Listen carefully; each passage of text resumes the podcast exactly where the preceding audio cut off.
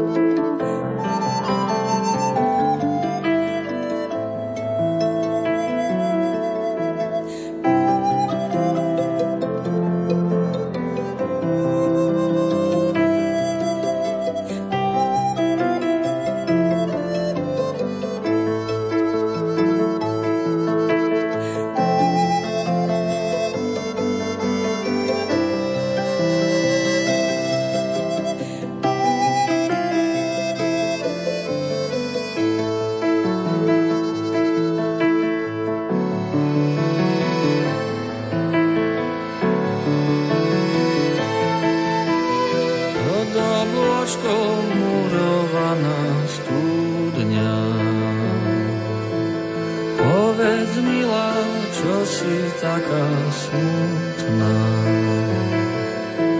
Či ti škodí z tej studenej vody a či šuhaj, čo ku tebe chodí. Či ti škodí z tej studenej vody a či šuhaj, čo ku tebe chodí.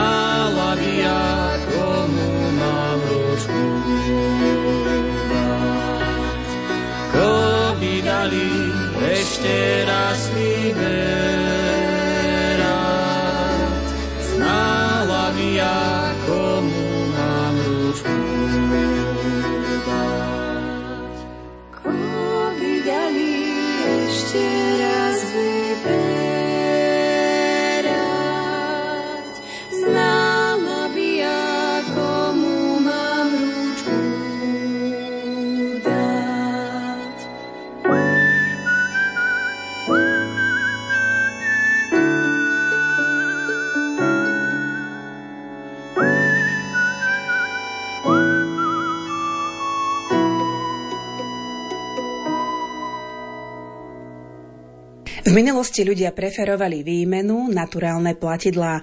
Postupne sa do obehu, milí poslucháči, dostávali aj mince. My sa ale s historikom a numizmatikom Stredoslovenského múzea Petrom Račkom sústredíme len na vymedzené časové obdobie, a to od vlády Arpádovcov až po koniec Československa. Uhorský panovník Štefan I začal ako prvý s razbou vlastných mincí. Ako sa volali a z čoho boli vyrobené? Boli to denáre, a poldenáre, tzv. oboly, viacerých typov a razili sa zo striebra. Mincové pole takýchto peňazí obyčajne tvoril kríž, nachádzal sa uprostred a opis, prípadne naznačený štít kostola alebo štilizovaná postava. Jeden z takých najzaujímavejších denárov kráľa Štefana I. má na licnej strane e, jeho meno, kráľ Štefan, a na reverze nápis Preslav čo je historický názov mesta Bratislavy. Tento typ denára je mimoriadne vzácný a v súčasnosti sa zachovali iba tri kusy. Obolov, ktoré vydal Štefan I, sa zachoval pomerne veľa. Na licnej strane majú text podobne ako denáre, kráľ Štefan a na rube nápis Regia Civitas, kráľovské mesto, mysliac tým ostrihom, mesto, kde sa tieto mince razili. Čo je to obolov, čo ste spomínali? Obolov, ktoré vydal Štefan I. Sú to v podstate nižšie nominále proti denáru, prakticky vlastne pol denáre. Dá sa v podstate vlastne e, ich porovnať ako neskoršie halierové mince. Podľa čoho dostal pomenovanie denár? Denár pochádza z latinského slova denarius, ktorý má základný tvar dena, znamená 10, pretože denár sa delil na 10 medených mincí asov. Denár bol prvýkrát razený okolo roku 211 pred Kristom na území Rímskej ríše. Kde sa zvykli za Arpadovcov raziť mince? Prvá uhorská mincovňa sa nachádzala v Bratislave. Pravdepodobne prestal existovať po pripojení Nitrianského kniežatstva k Poľsku okolo roku 1001. Hlavná mincovňa Uhorského kráľovstva sa potom nachádzala v spomínanom Ostrihome, no a podľa dochovaných listín sa ďalšie mincovne nachádzali v Čanáde na území dnešného Rumunska a od roku 1255 sa platidlá razili v Budine. Máš vedomosť aj o tom, že či na dnešnom území Slovenska v minulosti existovali falzifikátorské dielne? Áno, v stredoveku boli pomerne rozšírené na území Slovenska takéto peňazo-kazecké dielne. Keďže vykonávali nelegálnu činnosť, e, museli v podstate vlastne sa nachádzať na utajených miestach a to boli predovšetkým jaskyne, najmä teda vlastne v oblasti dnešného Spiša a Gemera a potom v blízkosti hradov, respektíve vlastne teda v podhradí. Jedna z nich pôsobila koncom 13. a začiatkom 14. storočia aj na pustom hrade nad Zvolenom. Našli sa tu napodobeniny viedenských fenigov, českých panovníkov Přemysla Takara II., Albrechta I. z 13. storočia. Najviac mincí sa falšovalo počas vlády Žigmunda Luxemburského.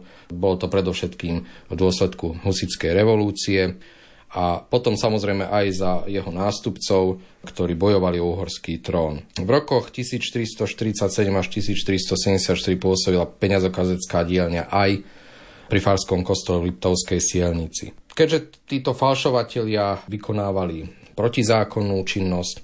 Samozrejme, vlastne, ak boli odhalení, stihol ich buď trest smrti, ktorým bolo upálenie, utopenie, napríklad e, liatie žravého cínu do hrdla, či uvarenie v vriacom oleji, no a pri najmenšom odťali ruku alebo vypichli oči. Jediný doklad o falšovaní stredovekých mincí na území Slovenska je z roku 1246 a viaže sa k majiteľovi Vidakovského hradu, ktorý mu kráľ Belo IV. skonfiškoval spolu s majetkami v Gemeri a Novohrade.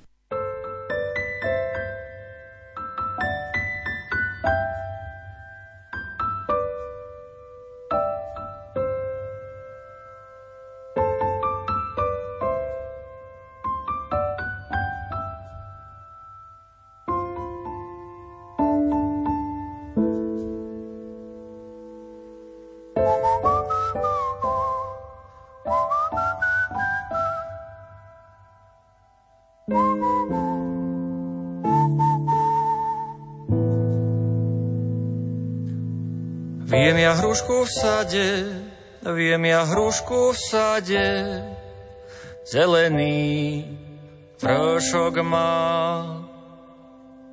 Pod ňou sa Anička, pod ňou sa Anička, s Janíkom karti hrá. Pod ňou sa Anička, pod ňou sa Anička s Janíkom karti hrá. Ak sa oni hrali, ak sa oni hrali od samej ľúbosti, od samej ľúbosti, od samej ľúbosti, obaja zaspali. Od samej ľúbosti, od samej ľúbosti, obaja zaspali.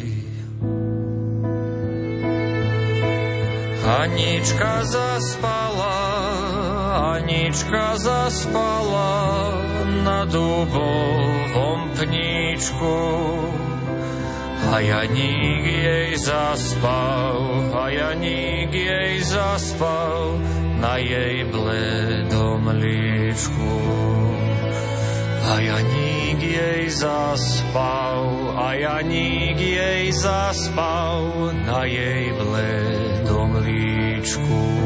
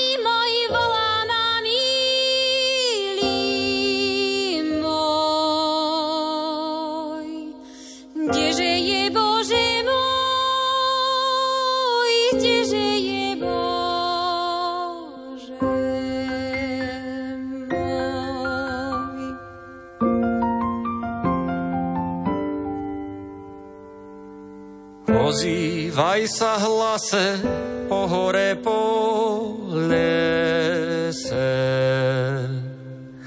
Ozdaj sa ma milej, do uši do nese.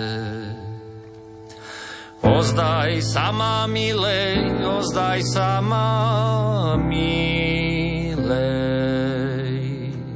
do uši door.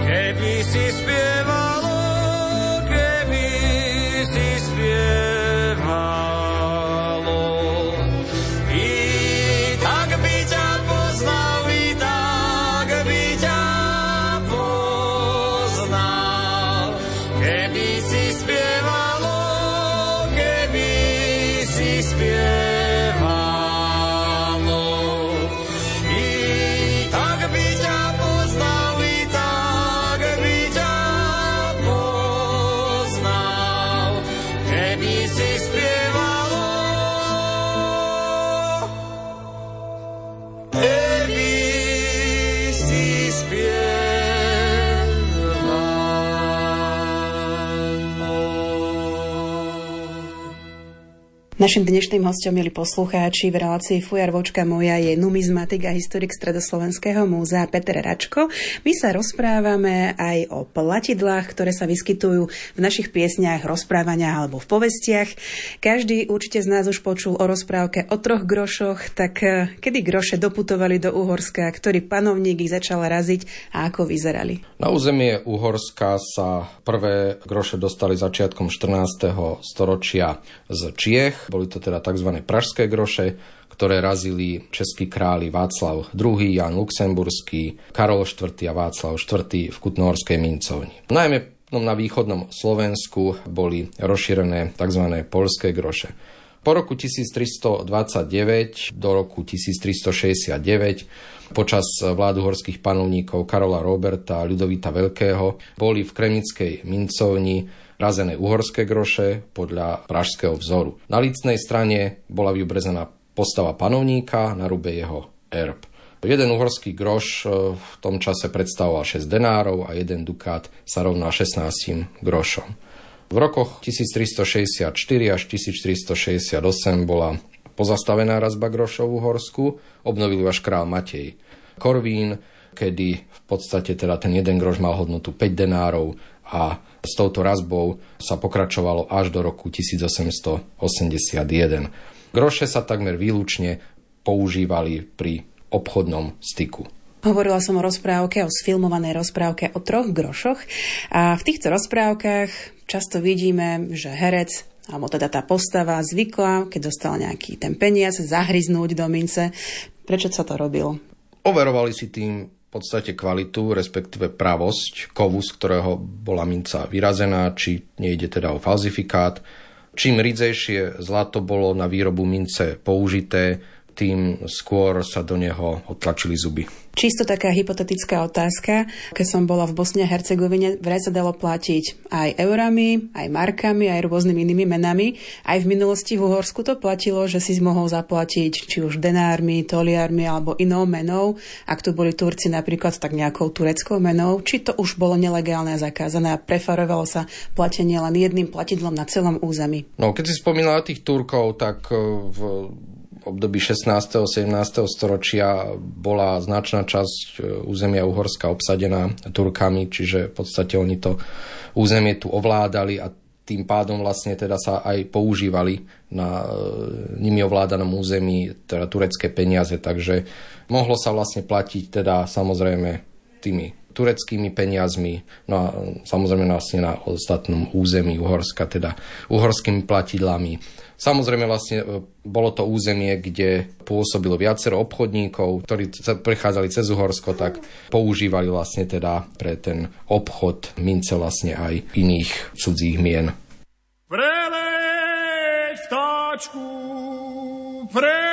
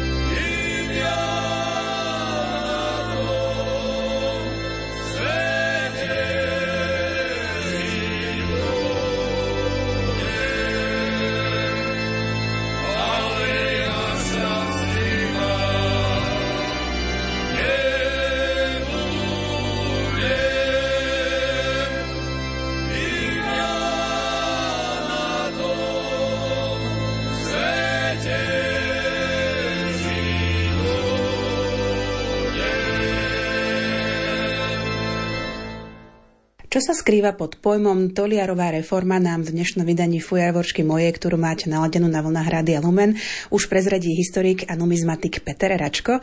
Čo to teda bola tá Toliarová reforma, lebo aj tie Toliare sa vyskytujú v ľudovej slovenskej slovesnosti? V podstate vlastne po tzv. grošovom období môžeme hovoriť, že nastupuje obdobie Toliarovej meny. Základnou teda menovou jednotkou bol Toliar. Bola to veľká strieborná minca, ktorá má svoj pôvod v Českom Jáchymove, kde sa od roku 1519 pre súkromné účely razila podľa tyrolského a saského vzoru. Na území Uhorska sa toliar e, začal raziť až e, v roku 1553 za vlády Ferdinanda I. a to v Kremnickej mincovni, príležitosne aj v Bratislave a Košiciach. No a tieto toliare sa razili až do roku 1992, kedy tú Toliarovú menu nahradila nová korunová mena. My by sme mohli našim poslucháčom spomenúť, že aj mince boli kryté zásobami drahých kovov, tak ako to boli napríklad papierové platidlá. To som sa dočítala na internete, ale internet môže aj klamať, môže mať aj pravdu, tak ako to je. Predovšetkým vlastne drahými kovmi boli kryté bankovky, pretože vlastne mince sami o sebe boli razené z drahých kovov Hlavne teda tie bankovky boli spočiatku kryté striebrom, no a po zavedení korunovej meny v roku 1992 zlatom, pretože v tom čase už striebro strácalo na hodnote aj e, tým, že boli objavené nové bohaté ložiská striebra v Amerike. Spočiatku teda takéto bankovky kryté striebrom bolo možné zameniť za tento drahý kov, Napríklad vlastne v roku 1929 bolo zákonom stanovené, že hodnota koruny Československej sa rovná 44,58 mg zlata. V roku 1945 to už bolo iba 17,77 mg zlata a k poslednému stanoveniu zlatého obsahu Československej koruny došlo pri menovej reforme v roku 1953 a to na 0,12 g rídzeho zlata, čo platilo až do konca 80. rokov. V súčasnosti bankovky ani mince teda nie sú škryté drahými kovmi. Dôvodmi sú veľké náklady na skladovanie zlatých rezerv, obmedzenie množstva peňazí v obehu, môže byť prekážkou rastu ekonomiky, neumožňovalo to vykonávať flexibilnú menovú politiku v prípade hospodárskej krízy a podobne.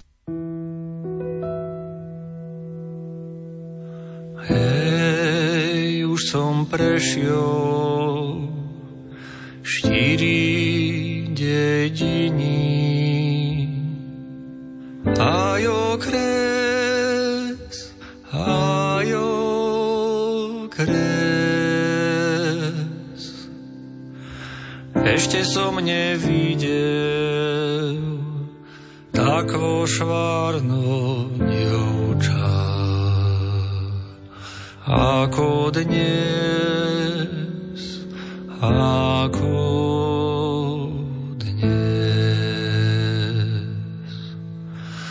ešte som nevidel tako švárnu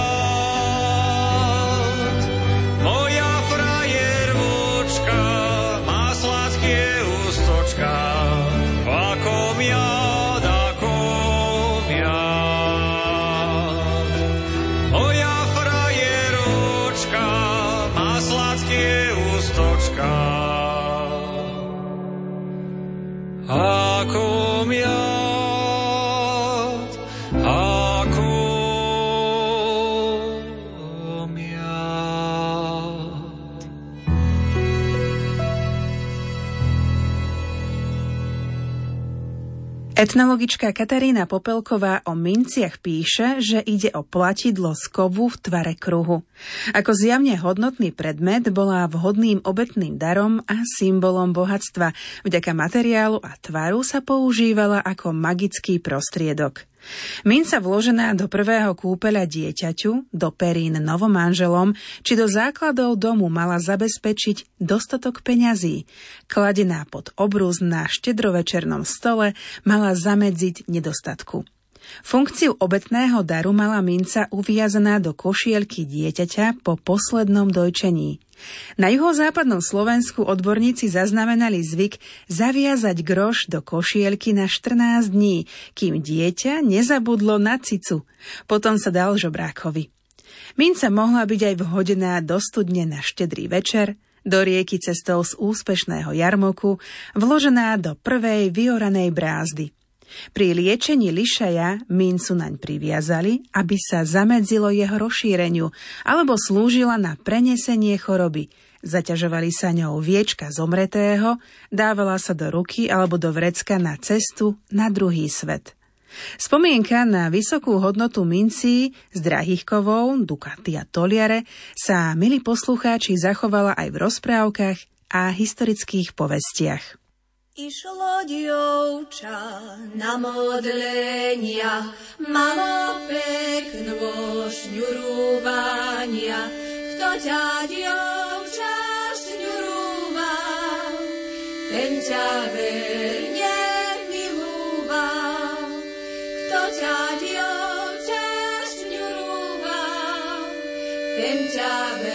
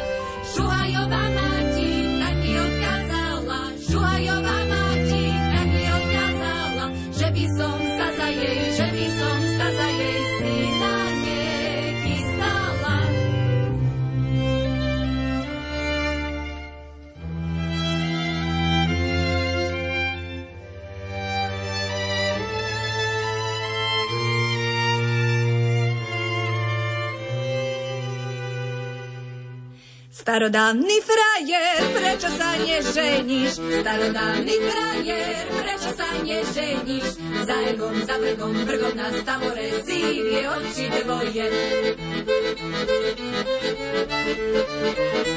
Až ta je ni pekná, lebo ni robotná.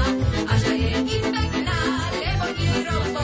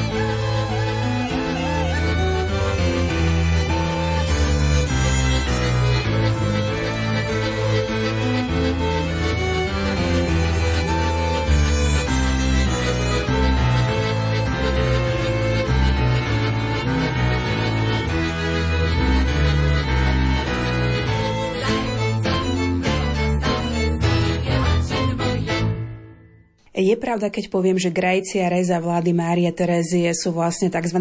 mariánske groše? Do istej miery áno.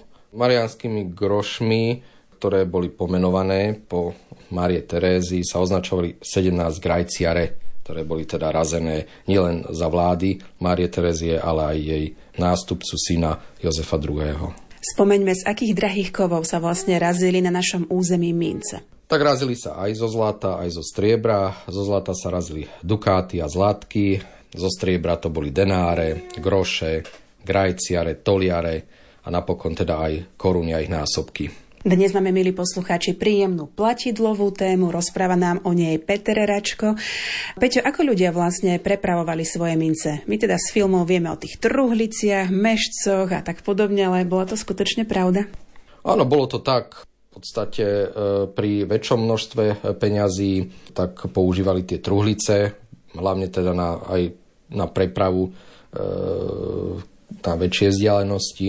No a keď potrebovali menší obnosť, tak používali mešce, alebo teda kožené závesné vrecká, vrecúška, ktoré mali pripevnené na opasku. Nosenie mincí vo vrecku bolo považované za neslušné.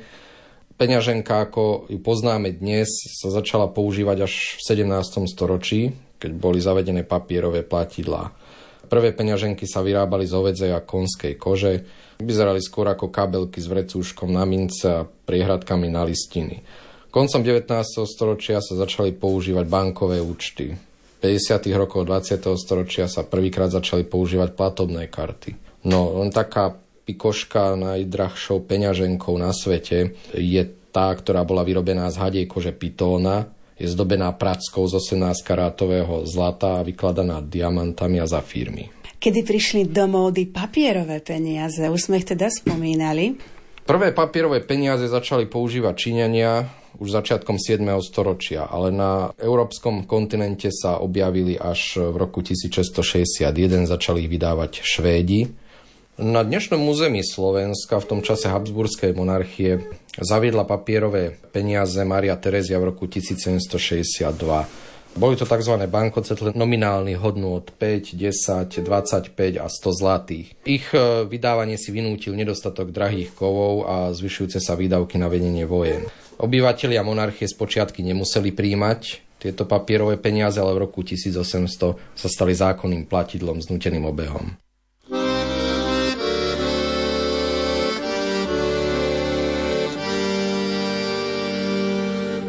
Povedzte mojej materi. Povedzte mojej materi, oj, oj, oj, nak ma nečaká k večeri, nak ma nečaká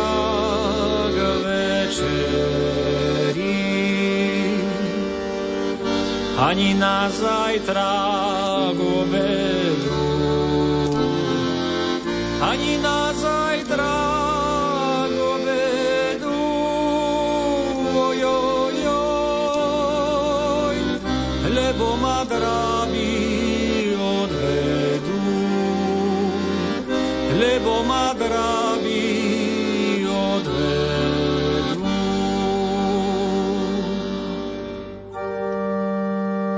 Nevešajte ma na duby, nevešajte ma na duby, oj, oj,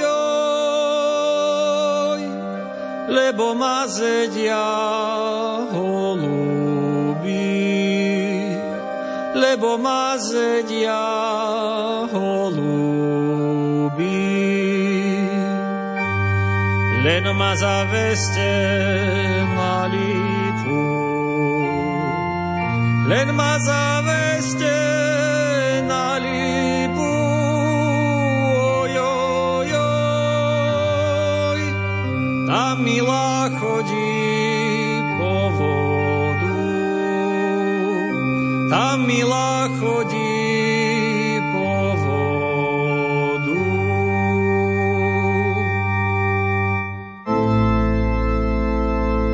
povedzte mojej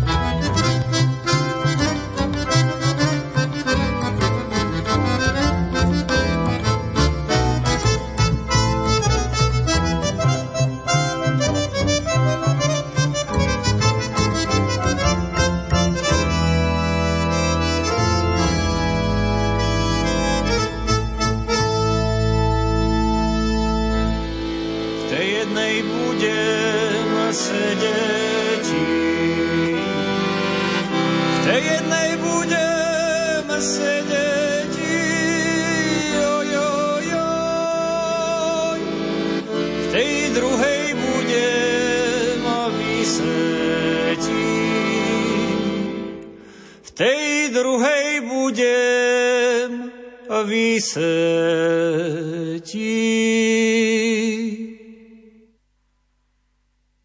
širom poli lipka stojí, a široké listy má. Pod ňou sedí moja milá, bielý rúčnik vyšíva. Pod ňou sedí moja milá, bielý rúčnik vyšíva. Dobre ti je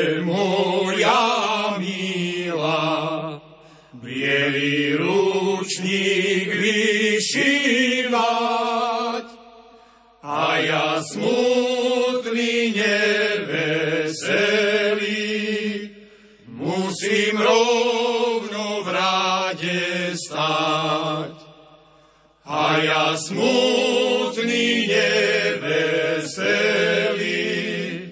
musím rovno v ráde stáť. Rovno v ráde ako skala, ako skala, ako strom. Príde góra rozpálená, vyhodí ma z von. Príde guľa rozpálená, vyhodí ma z rádu von. Jeď ma z rádu vyhodila, do špitáľa ma vzali. Píšte moje najmilejšie, že som ťažko Píšte moje najmilejšie, že som ťažko ranený. Pravá ruka odstrelená, ľavá noha odťatá. Píšte moje najmilejšie, že začatá. Píšte moje najmilejšie, že je vojna začatá.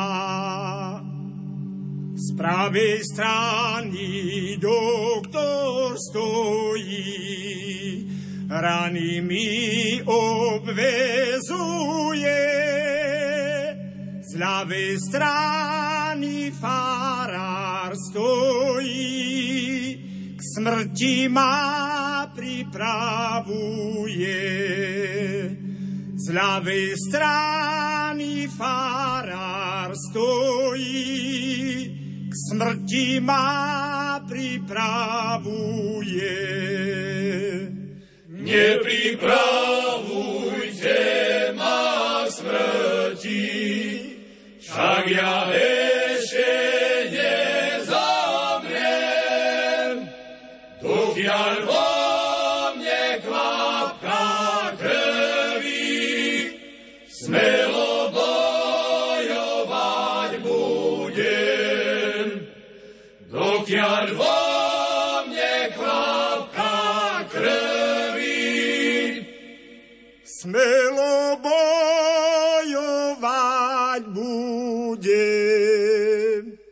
Dnes máme informačne a obsahovo bohatú tému, a to konkrétne s numizmatikom Petrom Račkom. Rozprávame sa o vývoji platidiel na našom území. Hovoríme o grošoch, toliaroch, halieroch, korunách a budeme tu aj po hudobnom vstupe. Jednej krásnej noci to bolo v auguste, keď nás obsadili ruské masy hustie. Keď nás obsadili ruské masy hustie. Veru nás obsadili aj naše dediny, že nechceme slúchať varšavské dohody. Že nechceme slúchať varšavské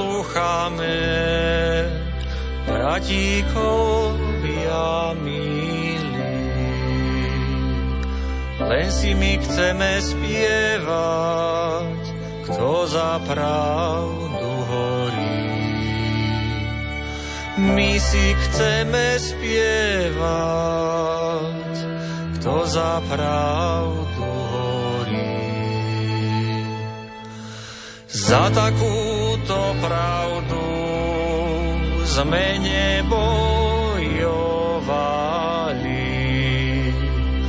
aby ste nás živých do hrobu vháňali. Aby ste nás živých do hrobu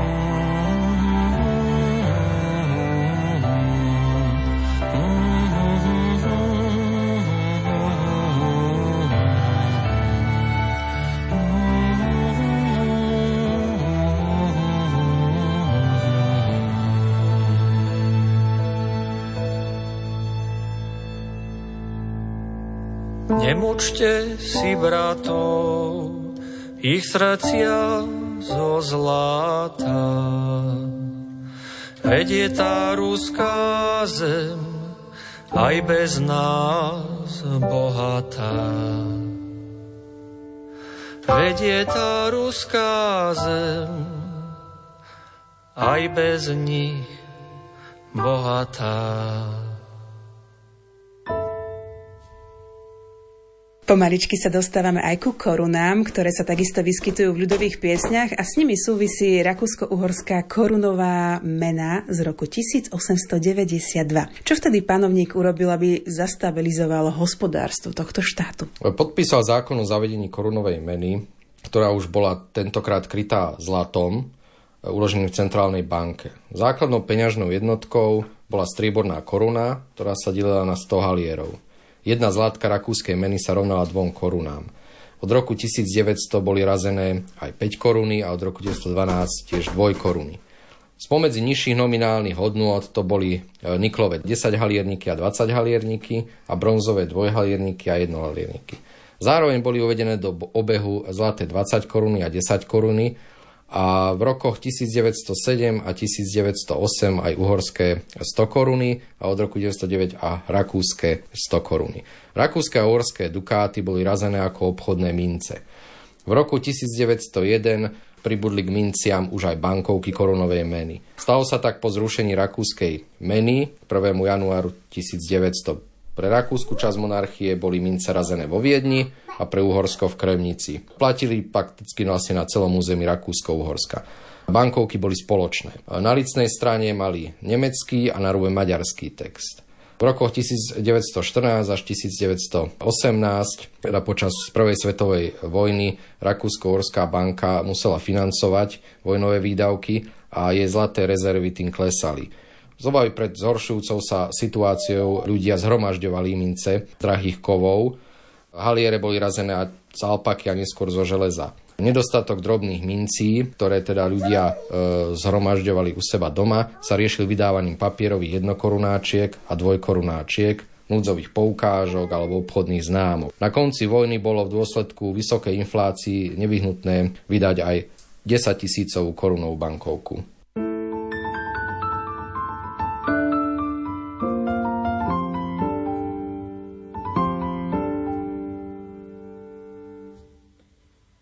Svíci mesiac nad naším humenkom.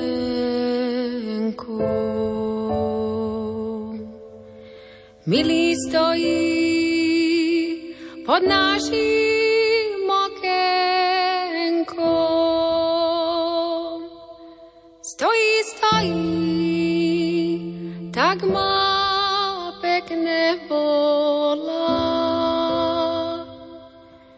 Otvorže mi, frajerečka moja.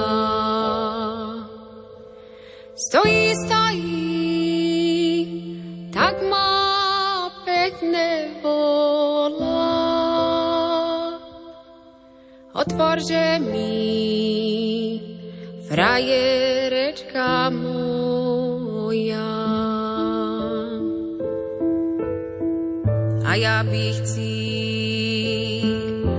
rada otvorila.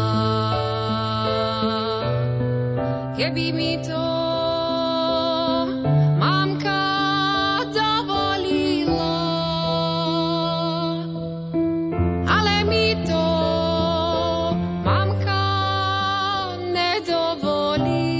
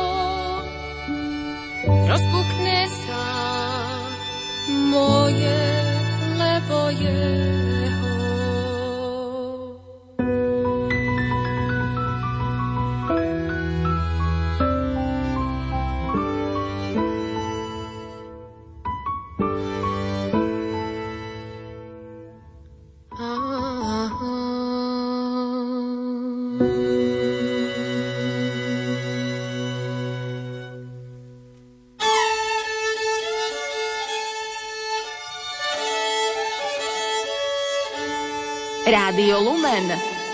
Rádio, ktoré si ctí tradície.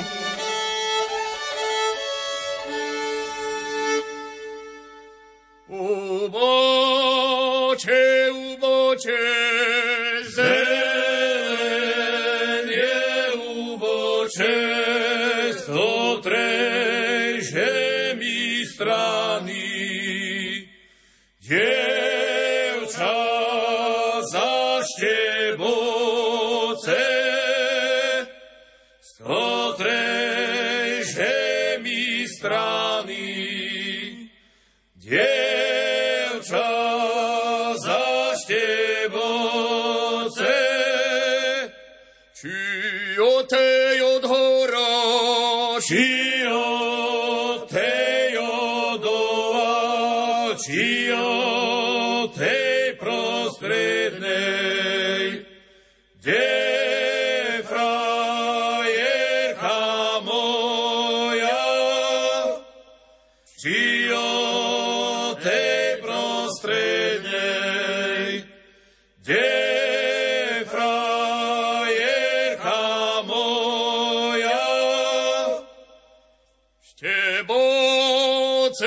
却不自。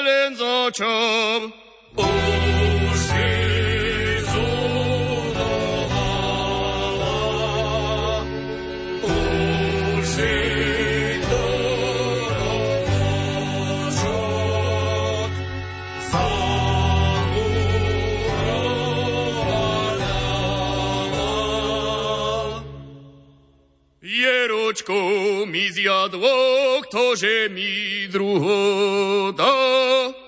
Oca mi frajerka te jeseni vida.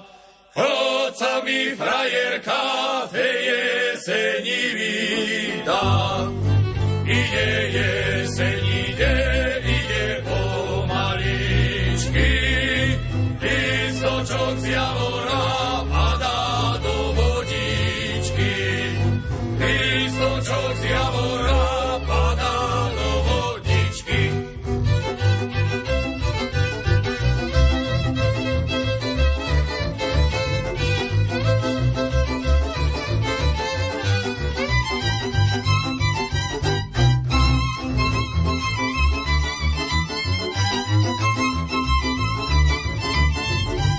Listočok odpadol, odpadol mi aj kvet, veci mi mami vázia záva celý svet. Veci mi mami vázia záva celý svet. Zamurovať dala. Tehám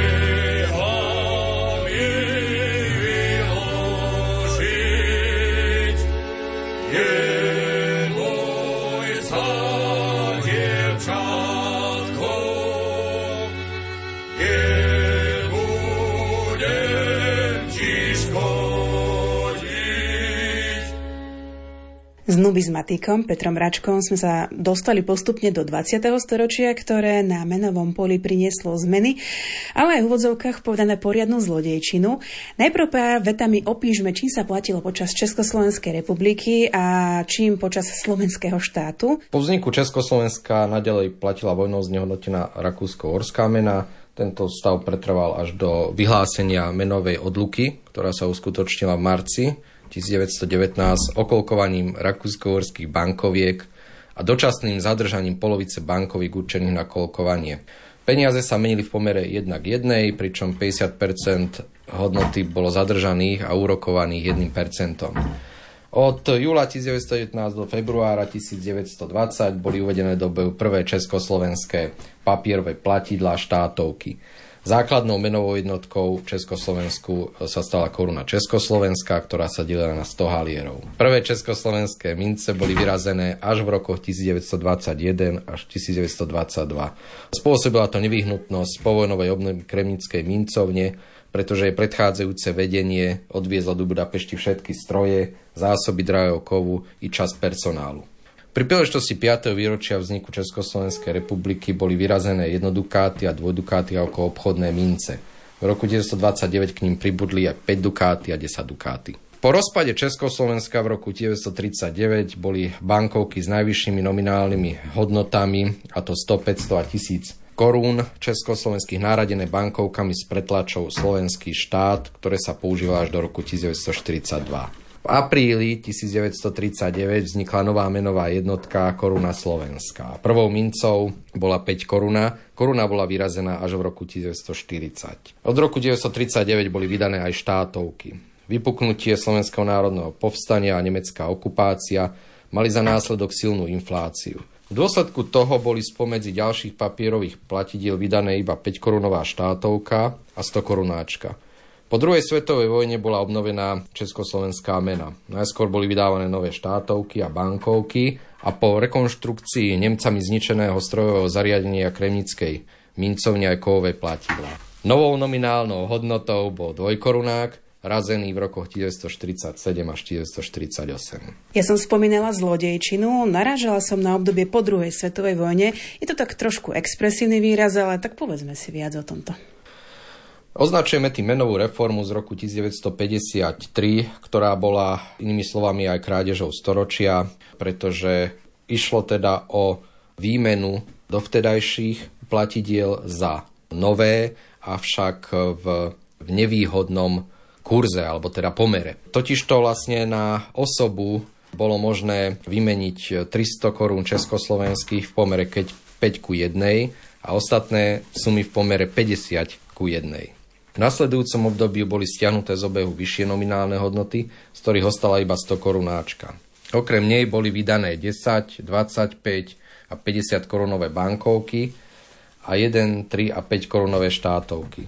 Až v roku 1973 bola vydaná vyššia nominálna e, bankovka v hodnote 500 korún a v roku 1985 tisíc korunáčka. V rokoch 1957 a 1958 boli vydané dve nominálne hodnoty, a to 1 korunák a 25 korunáčka. V roku 1960 po vzniku Československej socialistickej republiky sa na platidlách zmenil štátny znak. Mince v hodnote 3 koruny Československa, 25 korún Československých boli nahradené nominálnymi hodnotami 2 a 20 KČS. Sústava bankoviek bola doplnená o 500 korunáčku. V roku 1990 po vzniku Československej federatívnej republiky sa opäť teraz zmenil na minciach štátny znak.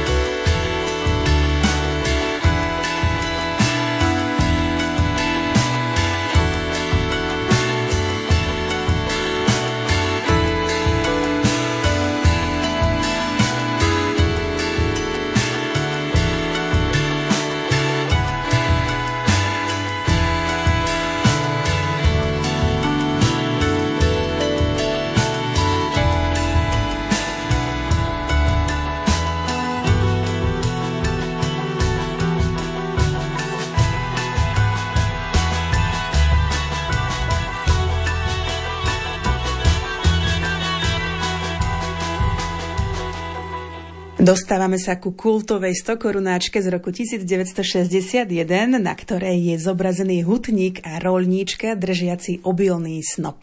Áno, toho času to bola veľmi obľúbená bankovka.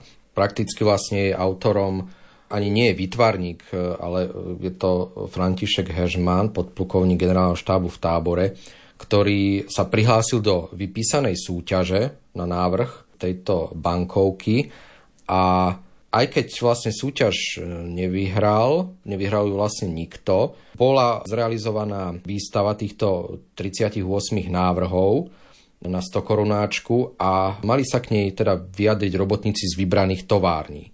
A tí si vybrali práve vlastne návrh od Františka Hežmana. Tento návrh teda bol realizovaný, bola vydaná 100 korunová bankovka, ktorej boli trošku vlastne urobené úpravy, pretože v tom čase už e, vznikla Československá socialistická republika, takže tam pribudol ten prívlastok socialistická, zmenil sa štátny znak a farba z pôvodne ním navrhovanej hnedej na zelenú.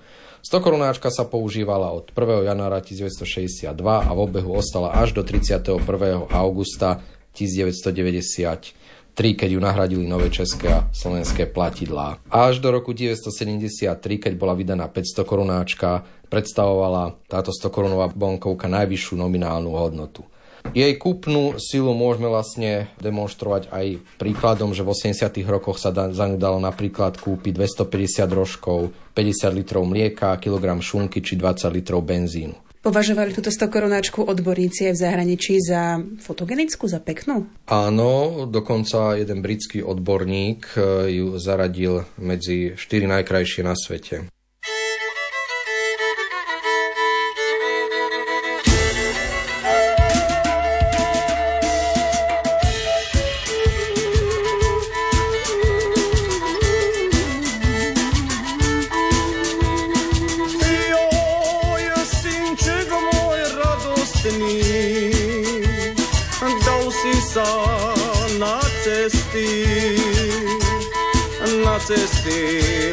nikade nigdy nie spoznane.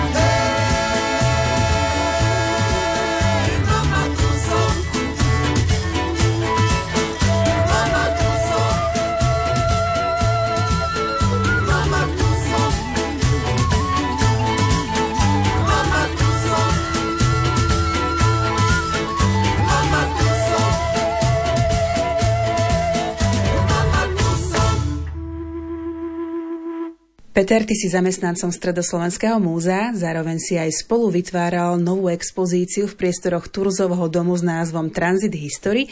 Ako sú na tom platidla a mesto Banská Bystrica, prípadne Turzovsko-Fugerovská spoločnosť? V tvorbe tejto expozície som vyberal mince, ktoré či už vlastne rokom razby alebo osobnosťou panovníka sa viažu k Banskej Bystrici.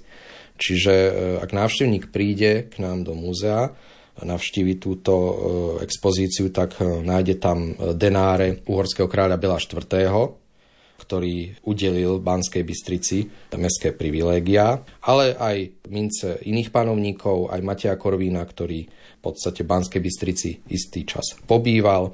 No a vybral som aj ďalšie mince z obdobia teda tej toliarovej meny a samozrejme vlastne aj korunovej meny z roku 1992.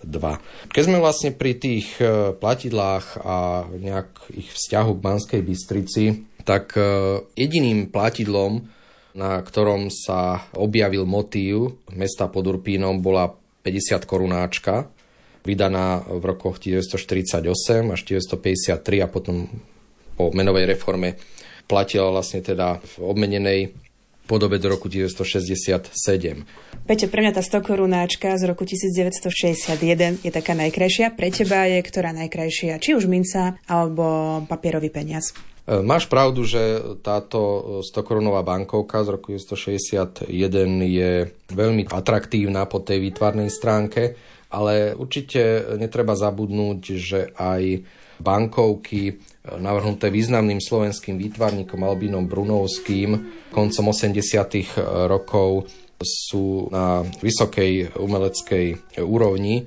Odliadnúť vlastne teda od tej neobľúbenej 100 korunáčky s portretom Klementa Gottwalda, tak viaceré vlastne teda z nich, či už 20 korunáčka alebo tisíc korunáčka dosiahli vlastne teda celosvetovú úroveň a viacero ocenení.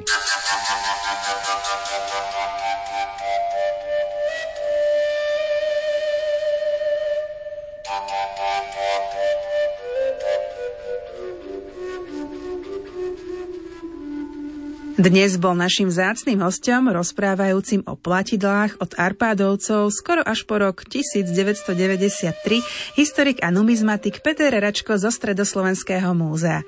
Za vašu pozornosť vám ďakujú technik Peter Reguli a redaktorka Mária Trstenská-Trubíniová. Do počutia.